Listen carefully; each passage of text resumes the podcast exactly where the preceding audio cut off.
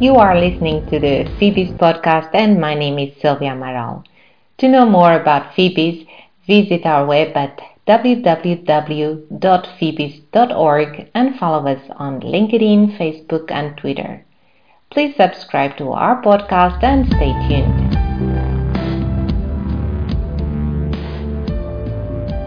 Welcome to this month's episode for a quick overview of the EU sixth package of sanctions on Russia and what it means for business information providers. Joining me is Stephanie Verilac-Marzin, FEBIS Institutional and Regulatory Affairs Coordinator. Thanks for joining Stephanie once again. Thanks a lot for having me, Sylvia.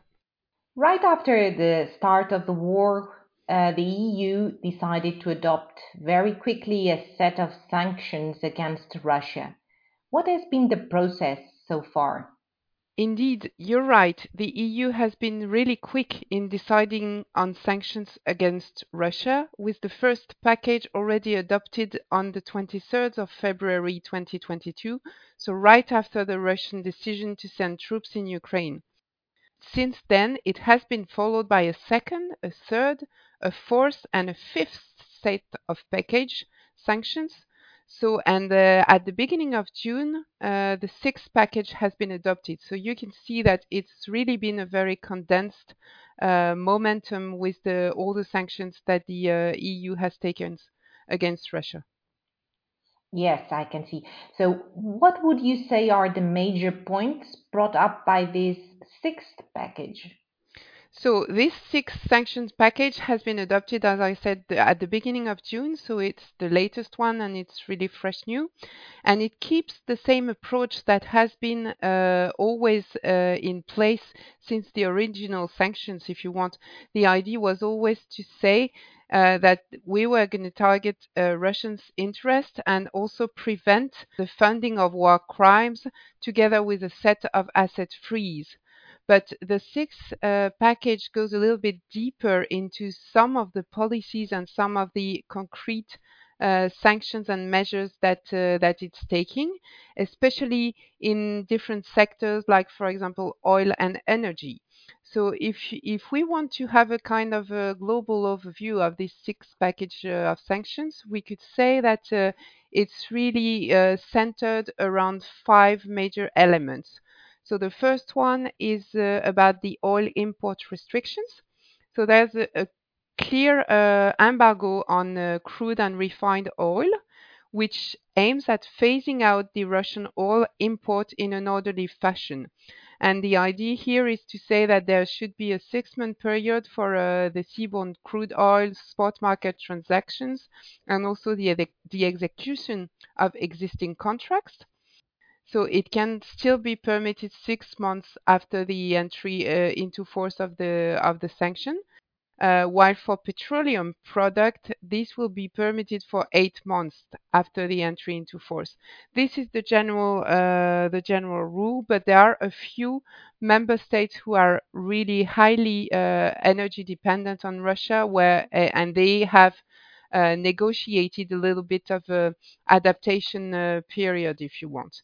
So this is uh, the the first uh, the first point, which is really crucial if you take into account the whole uh, energy crisis that uh, the EU finds itself into, and it's probably going to have a very big impact when we come for the next uh, winter period. So important for us for us as a, as a business information providers, B2B uh, providers, let's say, one of the key elements here is, of course, to look at the sector, so the impact that's going to have on the energy sector, but also to look at the, the measure regarding the execution of contracts and the fact that the moratorium might uh, might be a little bit uh, uh, phased out. So interesting to think about that in terms of uh, you know uh, payment terms, for example, and and contracts that have late payment approaches.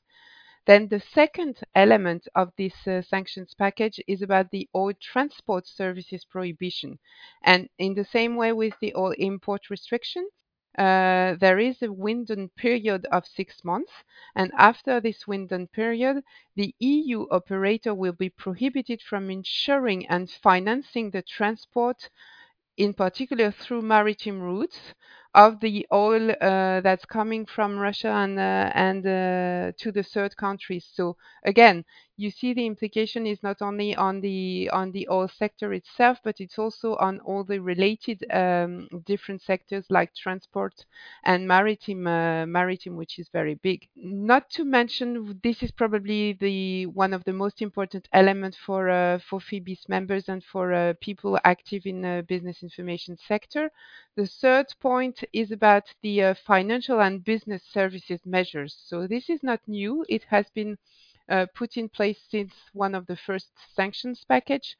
Uh, but I think in the in the in the fourth one there was already some clear discussion about asset freeze and you know and some of sanctions of some banks. So here in this package you have an additional three other Russian banks, one of the biggest one uh, that are removed from SWIFT. So they don't have access to the SWIFT uh, uh, real-time, you know, payment uh, platform system, which is of course very penalizing for for them.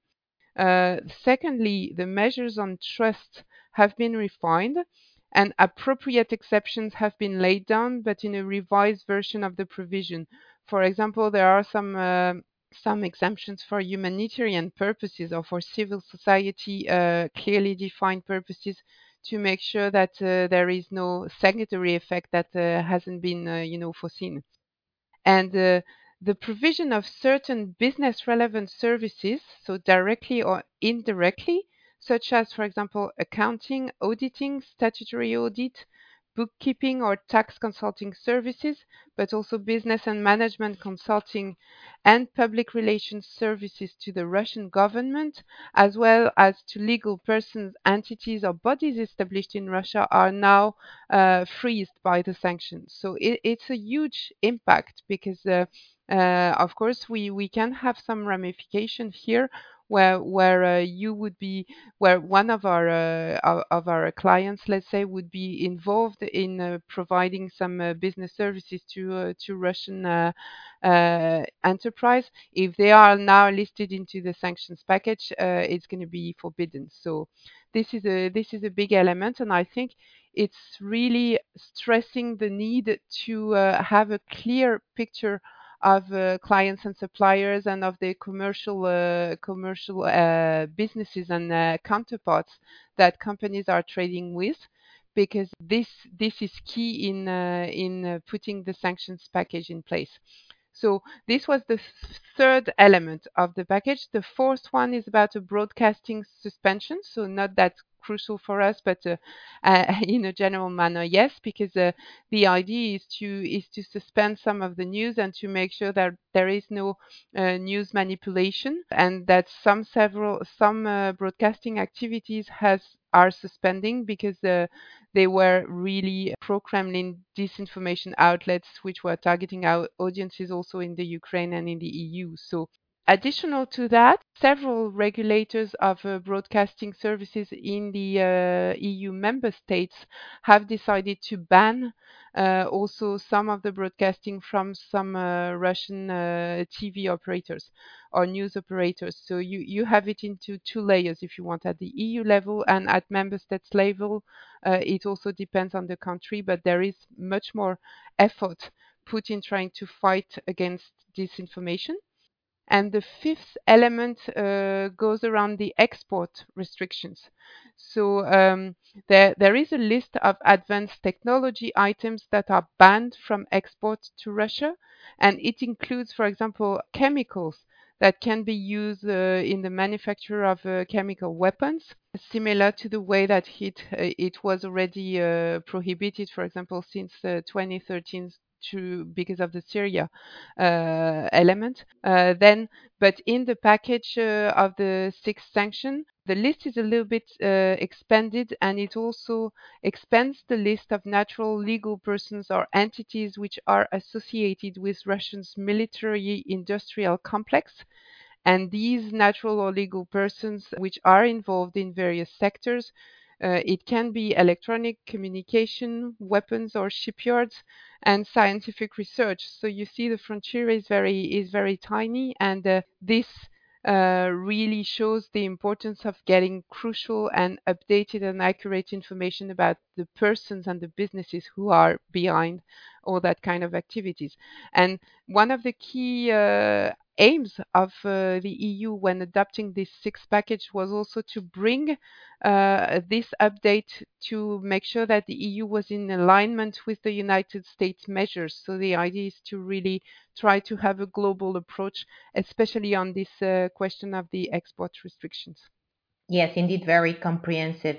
Uh, well, so what would you say are the most important measures for our sector?